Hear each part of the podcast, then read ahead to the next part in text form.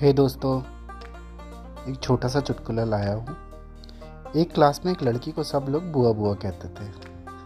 एक दिन इसकी शिकायत उसने टीचर से कर दी। टीचर ने सब लड़कों से पूछा, जो लड़के से बुआ बुआ कहते हैं, वो सभी खड़े हो जाओ। तो एक लड़के को छोड़कर सभी खड़े हो गए। टीचर ने पूछा, क्या तुम इसे बुआ नहीं कहते हो? लड़का क्या बोला, सर, मैं तो फूफा जी हूँ। थैंक यू दोस्तों। अपना ध्यान रखो। Take care